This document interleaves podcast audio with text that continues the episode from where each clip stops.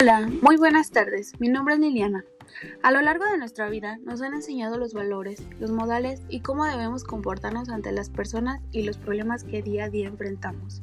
El día de hoy hablaremos sobre la ética y todo lo que hemos aprendido a lo largo del semestre.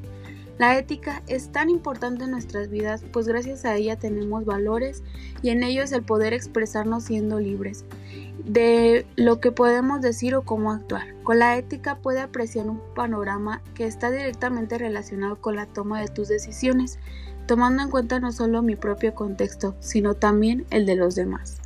Abarcamos las normas y límites los valores con los que nos orientamos y las posturas que podré tomar para resolver problemas que actualmente atraviese o que presente a lo largo de la vida. También una rama de estudio que trata sobre criterios básicos para tomar decisiones es la axología. En el momento en que una jerarquía de valores no te ayude a definir prioridades y por ende tomar decisiones, para actuar en consecuencia, reformula la jerarquía sin que afecte negativamente a la naturaleza física, biológica, psíquica, social y espiritual. Finalmente abarcamos la libertad que desde un principio abarcamos y que es de suma importancia para los actos y decisiones que tomamos.